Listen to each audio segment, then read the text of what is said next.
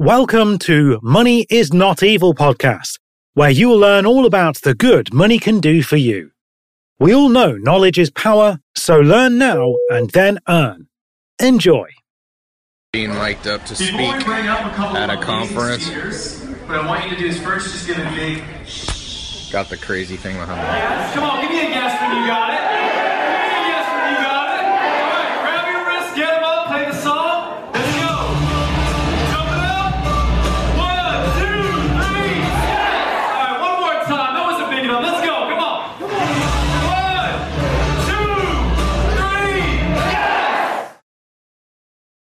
I do see a lot of young faces around, and uh, I'm young myself.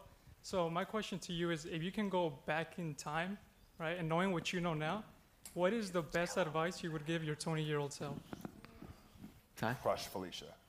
Yeah, I'd say for, these are hard questions, but one of them cut the learning curve. Uh, the famous, I think it was Aristotle or Socrates. Life is long, uh, life is short, but art is long. The art of living a good life. I always say most people will be a millionaire at 140 at their current learning curve rate. So whenever you can speed up the learning curve, yeah, you do the math of most people. They literally, the average American retires with sixty thousand dollars at seventy. If you do the math, they'll be a millionaire at about 150 if they get six, seven percent. So that's too slow of a learning curve. And the reason we go slow is we forget the great saying that says, it's true we only learn from mistakes, but they don't have to be ours. So I would become very good at analyzing other people's mistakes. Um, books is one format, mentors, whatever it would be. So that's number one. Number two, I kind of came up with this moniker or acronym KSE. So knowledge, strategy, execution. Most people do it out of order. I have a lot. Of, There's a lot of people in this room, and my times in my life when I've been an EKS or a you know E only.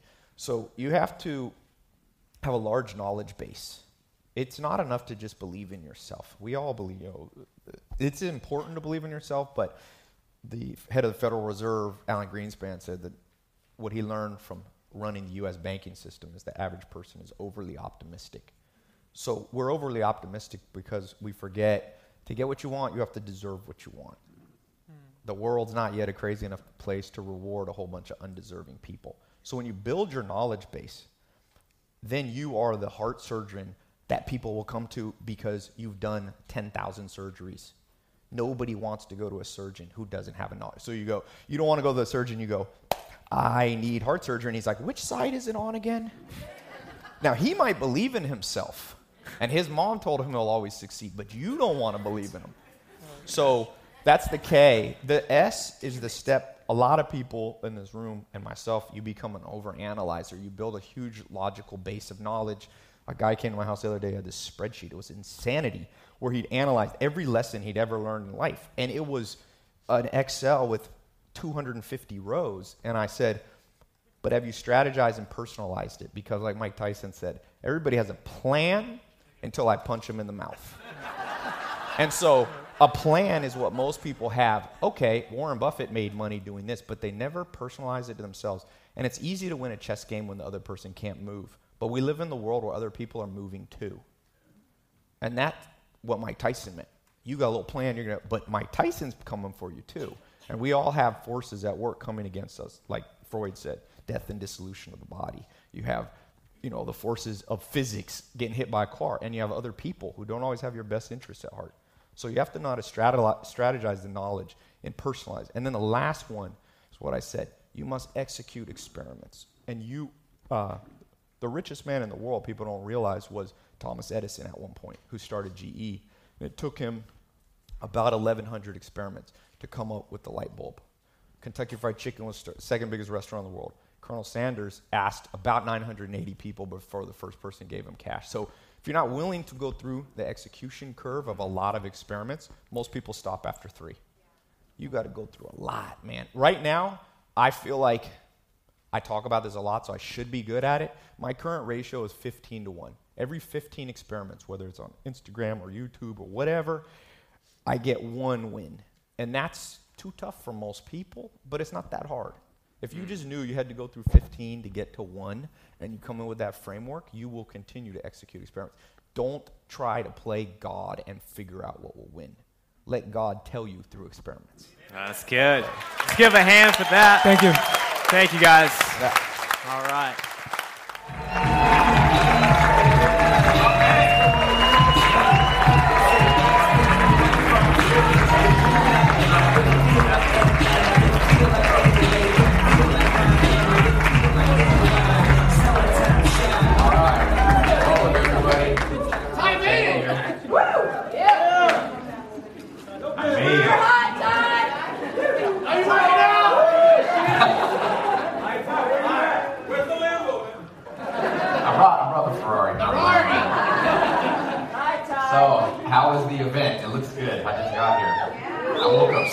So if I sound a little uh, stuffy, you know what's up.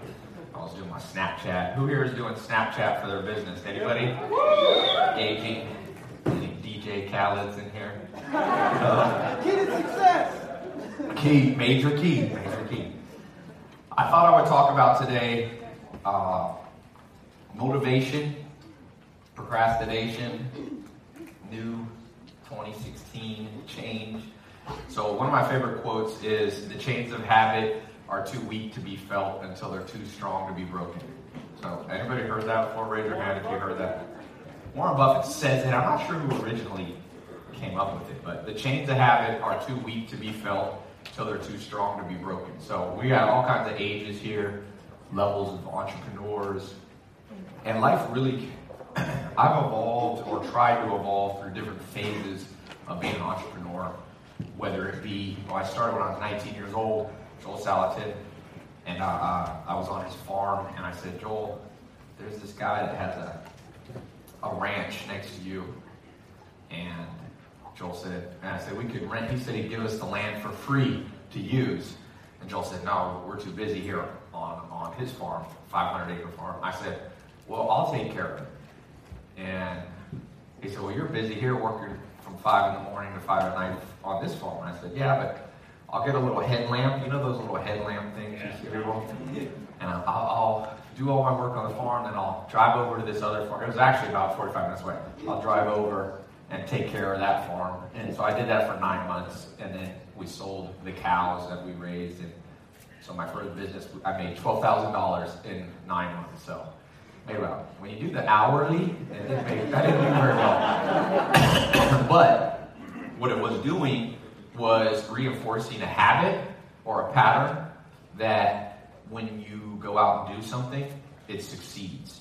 And so that's why I was saying, to change of habit. A lot of people, for varying reasons, as entrepreneurs, they fail a lot at the beginning, which starts to create habits of the mind, patterns of the mind, expectations of the mind, and then they become like chains that are too hard to break. So some of you are young enough that you don't have any bad habits or you don't have a ton. Most people, if you're over, is anyone under 18 here? No. Okay. One. Okay, one. Not many.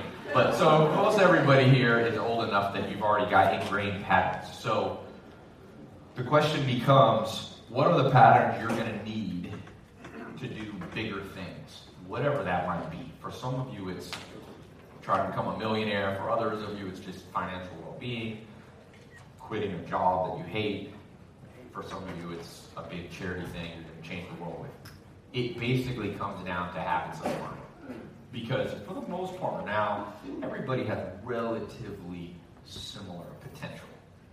You know, racially, ethnic, uh, uh, gender-wise, location. There still are, and there still is varying forms of discrimination, sexism. If you're if you live in Bangladesh right now, it's a heck of a lot harder than it is for you guys to make money. But for the most part, what will differentiate the people in this room, if I come back one year from now and you wrote down where you're at today versus where you'll be at one year from now, um, it will come down to what habits you formed or just reconstructed this year, 2016. We don't happen to have a whiteboard, right? That's okay. I don't need one. Um, so the biggest habit, or the biggest, I'm going to talk about three main habits that I'm focused on in my life continually because it's kind of like erosion. or entropy. It's always getting worse. So you have to put energy into it. It's kind of like your house. You got to always paint the house. Every few years, you got to paint the house. Every five, ten years, you got to change your roof. Period. For the next hundred years while you live in that house. So I'm gonna give you three that I think are important for you to walk away from today. The first one is probably the most important one. Sorry, I'll go first. It's what motivates you. Now, you hear a lot about this. There's books like The Purpose Driven Life and yesterday Tony Horton. You guys know who Tony Horton is? You ever heard P90X? So he's probably the most famous personal trainer in the world because he sold 8 million copies of P90X. It's not bad. And they do a billion dollars a year with their Beachbody Shakeology. So he came to, to, to my place to train me in the morning, and we were talking. It's amazing. That dude's 57, and he's a machine. He did, I don't know if you ever, you ever done push-ups on like little medicine balls, like little plyo balls. He can do, put four balls, so each foot's on it, balance it, and he can do 77 push-ups straight at 57. So he's a good guy for me to ask questions. And I said to him at the end, I said, What's the best piece of advice you have for me and for anybody? And he basically said, It's really dialing down the exact purpose. But I'm going to throw an angle you haven't heard before. Who here has heard about figuring out your purpose and all that? Okay. I think that's good, but I don't think it's the best way to think about it. Not to be rude to those people that talk about that. They have a good point. But motivation is different than purpose. I'll give you an example. So if I say my purpose is to get a million kids in the ghetto reading books, I do a lot of stuff with reading. It's kind of one of my things. That's a purpose. So that's I like to think of purpose as vision. But vision is relatively pointless because I've never met a person, successful or very uh, or unsuccessful, who doesn't have a vision. Take your friend who never does anything, the laziest friend you have. If you sit down with them and you go, "What would you like to accomplish in life?" They'll tell you. They'll talk for. Just ask people what they'll do if they win the lottery. The one point, what's it at now? One point two billion dollars. I read that if you bought eighteen hundred tickets a week since the time of Christ, you still today would not have good odds that you win. So, 2000, that was some professor at USC put that out. So everybody has a vision for what they would do if they won the lottery, but not everybody has the motivation to get there. So I think of a GPS in my car. I think of your purpose as the end goal that you put in map, uh, your maps. So you say, I'm going to the Grove in LA. So you punch in Grove. That's great. But it's pointless when there's no fuel in the car. Then it's just a dream. So the question becomes what is the fuel that motivates and drives you? And this is a completely, when I talk about this, it becomes an uncharted, nobody knows what the heck they're talking about. Smart, dumb professors. It, it's very complex for varying reasons. Some of it, it goes against social norms. You'll see in a second when I start explaining it. Some of it is because, uh, what did Jack Nicholson say in that one thing? You can't. Oh, that's cool. Yeah, you can't handle the truth, right? So I think some of it is it's the truth is painful. They call that pain avoiding delusion. Charlie Munger's 25 cognitive biases. That's one of them. Okay, will you guys be able to see this? Because will it pop on, will it pop on there? Because I don't know if they'll be able to see. If not, I won't use it. I don't want anyone to be left out. I don't know. Okay, okay. We'll just keep it up here. What motivates you? What is the actual fuel? Let me just take a survey. There's no wrong answer. I won't nail you and be like, wrong, or I won't embarrass you. Does anyone, what, what motivates you? Anybody? No? Role model for kids. Okay. Tai Lopez. All right. Serving. Serving. Okay. Free time. Free time. Cool. Okay, those are three kind of a sample. Think of it this way. Take a, if you guys have, I don't know if you have pen and paper, but if you do, divide the sheet in half. Make a list, like a pros and cons list, but we're not going to do pros and cons. On the left hand side, put selfish motivations, and on the right hand side, put unselfish motivations. Now, for any of you that are really into evolutionary psychology and stuff, you could argue all things that humans do are selfish, including jump in front of a car for your kids, but we won't get that nuanced with it. We won't get that. Selfish, unselfish. What I want everybody here to do, let's think about the left hand column, which is the selfish side.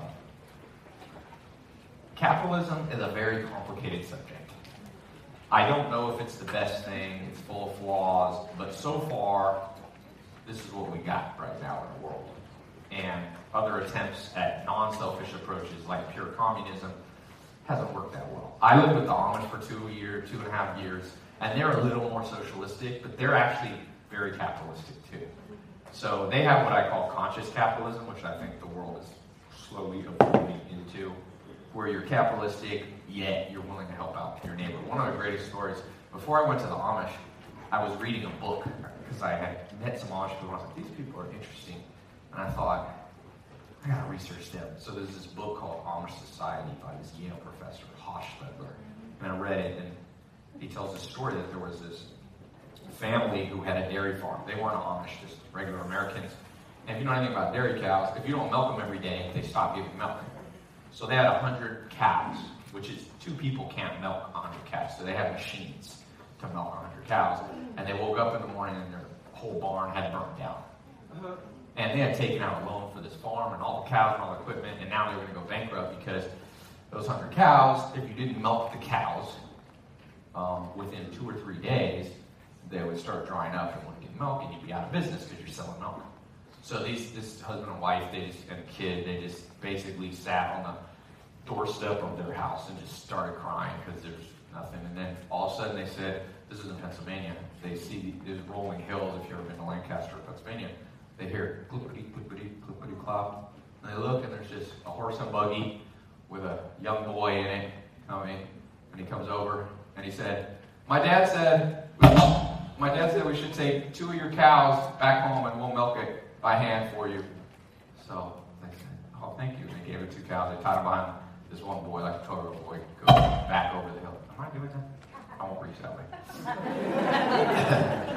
and then I said, oh, we still got 98 cows. And slowly, clippity clop, all day, every day, I mean, all day, neighbors came, took all the cows, milked them for free, and then brought them back once they had rebuilt the barn.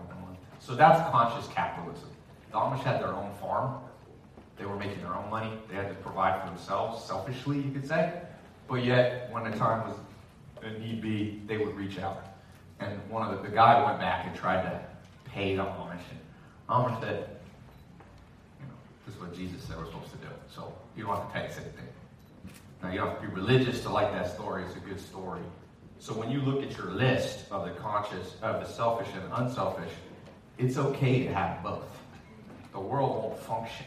And you really, I'm at the point now, if there's somebody who's like, hey man, I'll come work with you for free. I'm like, no, I want to pay you. Because people are selfishly motivated. And so the sooner you come to grips with that, the sooner you'll be able to really fuel yourself out of the bad habits and the chains. Because does anybody here feel like they have issues of procrastination or habits of overanalysis, fear, maybe going to the negative? Okay, it'll take, somebody said no. You're good. From Brazil, I remember you. So here's the four things you can write in the selfish column there on the left. Just put four M's. M, M, M. The first one is material things. And I always put a slash. So material slash money. Some of you got to come to grips, no matter what society says, that you are material motivated. It's okay. As long as only about 25% of the world is greedy, it'll be okay. Adam Carolla, I was on Adam Carolla's show. He has a hilarious thing. He goes, People always talk about greedy pharmaceutical companies. He's like, I want them greedy. I want whoever finds a cure for HIV to make $10 billion. Just cash, because then every kid around them, you know why people want to play pro basketball? It's for the fame, it's also for the money. You got kids in the ghetto go, hmm, that guy's got a Bentley and this and that. So it drives them to play basketball every day. And so his point, I don't know if it's true, is it's okay for there to be some greed. So who here would say, honestly, it might be the first time you're willing to say this publicly. Who thinks, and I'm going to give you a test at the end of these four. I don't know if I'll get through all three here. Some time, but I'll give you a test how you can accurately assess which one you are by using your subconscious. But consciously, who thinks that's your one? 25% of the room should raise their hand. Who's just motivated by cool money stuff? Badass house, really nice clothes, you know, looking at the bank account, they're like, oh yeah, right? Wait, raise your hand high. I want to see. Okay, it's about 25%.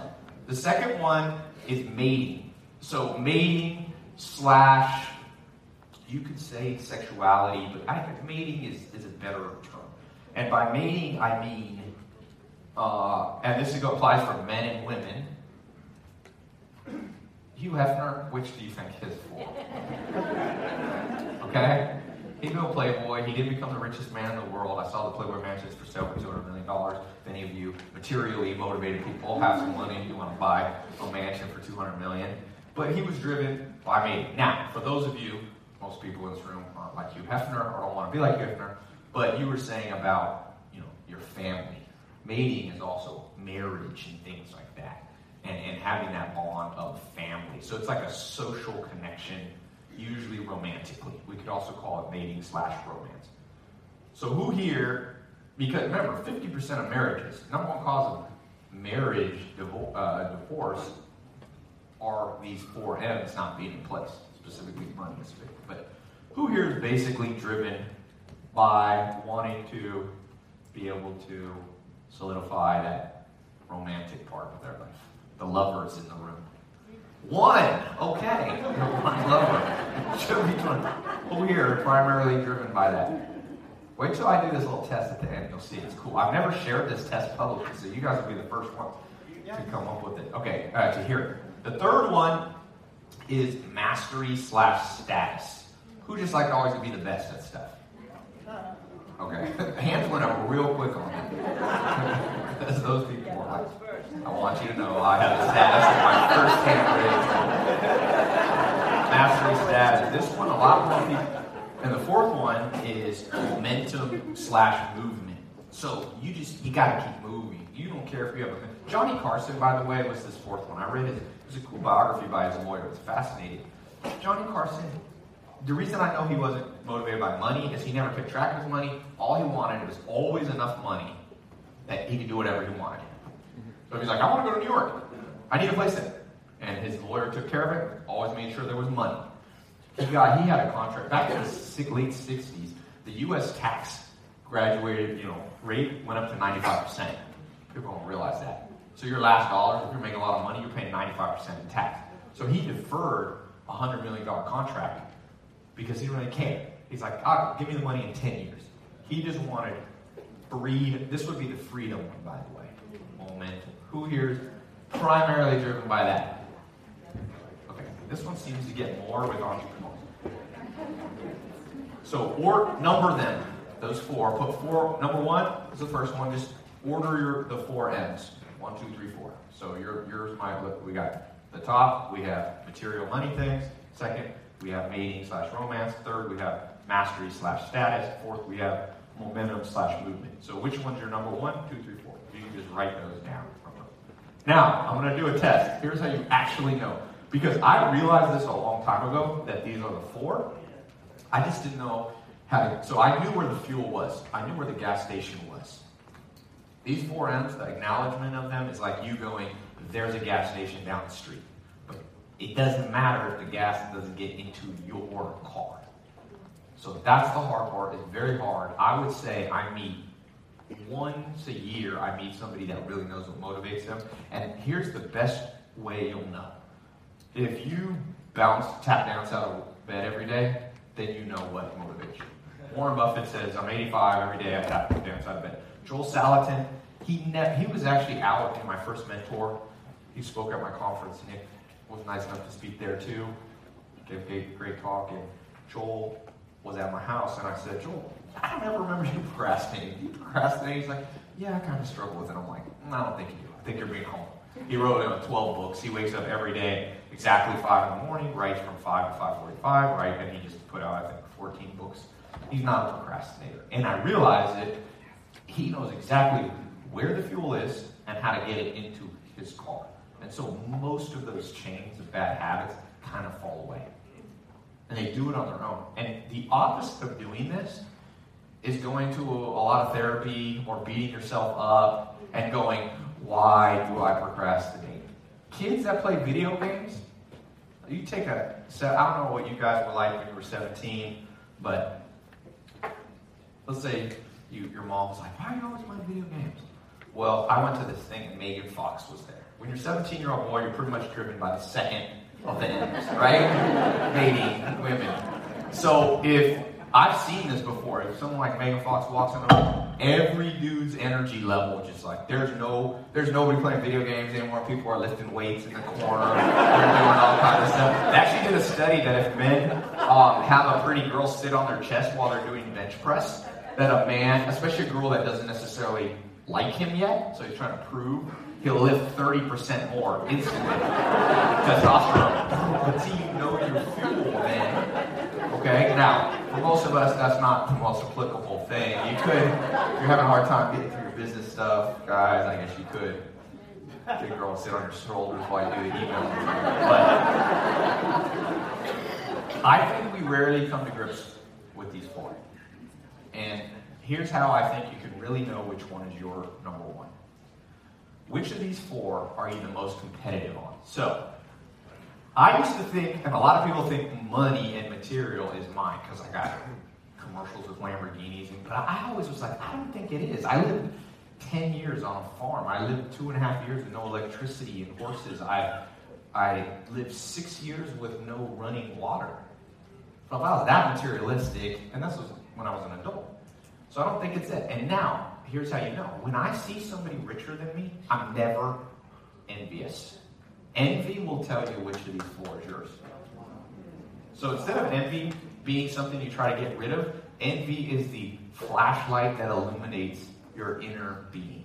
Okay, you're the first person that people. I use this internally. I don't always share all my tricks, but this is one of my tricks. It's a game changer one. So who here, when they see somebody with more money, better ass car, cooler house, feels a little envy? Anybody, raise your hand. Feel envy. Yeah, be honest. Trust me. Be honest. The quicker you get the fuel inside you, all kinds of good stuff are gonna happen. Okay, who here, when they see a guy or a girl with a better relationship, whether it be a more beautiful person or more, you know, a better family, who here feels a little envious? I know some women got to raise their hand. I know how women are when they see another girl. Look at that, posting kissing pictures on their Facebook. like that's probably your motivator. Women, by the way, off that second one is a big one for women. Women can't, you know, it's a. I'm not going to get into this subject because it's very. If I want to get tomatoes thrown at me, this is a good way to do it. But part of the reason that women don't make what's the reason women don't make as much as men? Part of it is societal discrimination, and part of it is women are a little more enlightened and they don't just care about having the biggest yacht. The richest men, you know, uh, Larry Ellison is competing with what's his name on who has, they add two feet to their yacht. Women don't do that. As I said, they're more enlightened. They're like, eh, I got enough. But women are competitive about making sure their kids have a good upbringing. Men in most mammal species don't stick around, just so Women stick around for their kids. By the way, if you want to know the real science, it's whatever gender has internal gestation that cares about the kids the most. So in certain species of, um, what are they called? Seahorses, where the men gestate, then the women fight over the men, and the women mate with the men and then leave, and they're deadbeat seahorse female. seahorse involved. So who, on this third one, who sees, and this is one status. When you see somebody, in a, you're at a house party, and someone else walks in, and they start stealing the spotlight. Everybody starts laughing at their jokes. Everybody starts, you were talking, and all of a sudden everyone's like, whoop. Okay, we got the first honest person. Who here has a little bit of like ah, envy over status? Okay, that's probably your primary motivator. So what you're going to do is you're going to flip these things, each of these, and begin to use them positively. And the last one is when you see somebody who has freedom. Like you, you know, I always say, money is not money; it's options. So when you see somebody I, Tony Horton told me a great thing. He said, "You know, what, Tai, people get mad at me I said, why? He said, this weekend I went, I mean, this winter I went on three hella skiing trips. And Beachbody was like, we need to film a new P90X4 and this, and don't you want to make an extra $50 million or whatever the number is? And he's like, no, I want to ski. so if you hear that story and you're like, wow, what the heck's wrong with my life that I can't be like that guy, that's your primary one. Now, the way you use these, I have 23 seconds. You use these, brother? Can. Uh, can I go a couple minutes over? Or, I was trying to ask Nick because I don't want to get to the next speaker. All right, I'll wait. For the uh, Apollo. was the Sandman who came? So what I try to do is identify which of the four are my dominant ones, and then really allow myself to be selfish in that one area. And this is everything opposite that we've grown up with social controls. As long as you do this with relative common sense and not pure douchebaggery. Okay? That's different for different people. So let's say your thing is status. You see other people with status and you're like, oh, that'd be cool to walk in the room and everybody recognizes me and stuff like that. Well, then allow yourself to go there. When you wake up in the morning, you're like, I'm going to do X, Y, Z because one day people are going to know my name. And I don't know if my primary driver is status, but as I look through my life, there's been times when there's absolute signs that it was. For example, when I was left, when I came back from the farm, back to the modern world from the Amish, I went to a nightclub in Raleigh, North Carolina. I wish I had footage, footage of this. It would be very funny because I went into a nightclub. It was the top night. Somebody told me the best nightclub was this place called The Office. So I knew nothing about nightclubs. I'd been with the Amish. Okay, there were no nightclubs there. And I, I just went alone, a dude, just rolling up to a nightclub alone. If you know anything about nightclubs, prestigious one, they're not going to let you in. So I go there, and I'm kind of like, okay, now there's ropes, and they're letting all these other people in, and I'm like, okay, can I go in? And the dude just like, he just laughed. He didn't even say anything. He was like, ah. And I remember thinking, oh, one day I'm going to own all these clubs.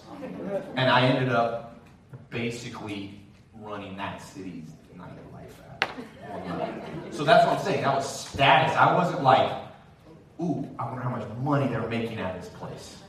Mine was like, I didn't like to be disrespected. And I've seen that over and over in my life. So now I just came to grips with it. Some people aren't going to like you. They're going to be like, look at that person. You know, they care about status. Everything you hear, you hear quotes all the time. Do not, you know, we shouldn't doesn't matter who you are, da da. Eh. A lot of those quotes aren't very accurate. Status is status is important, you know, and status is very, very powerful. And if you use it for good, it's kind of like Bill Gates. He's clearly driven by money. You do not become the 17-time richest man in the world without being hyper competitive. Paul Allen, his business partner, said the two most competitive people I've met in my life are Michael Jordan and Bill Gates. Now, Bill Gates, you better believe he cares about money, but yet he's turned and harnessed that into the charity that, in some ways, maybe done more good than all governmental organizations for the last hundred years. So that's why I say he's been able to pull it off. And if each of you could find your version of that, for some of you, it's like you pulled up in a car and everybody laughed at you, and you know, and you're like, one day I'm gonna pull up in a nice car. When I get out of this car, people are gonna look at me and be like, Bob's here, Susie's here, and you don't have to feel guilty for it.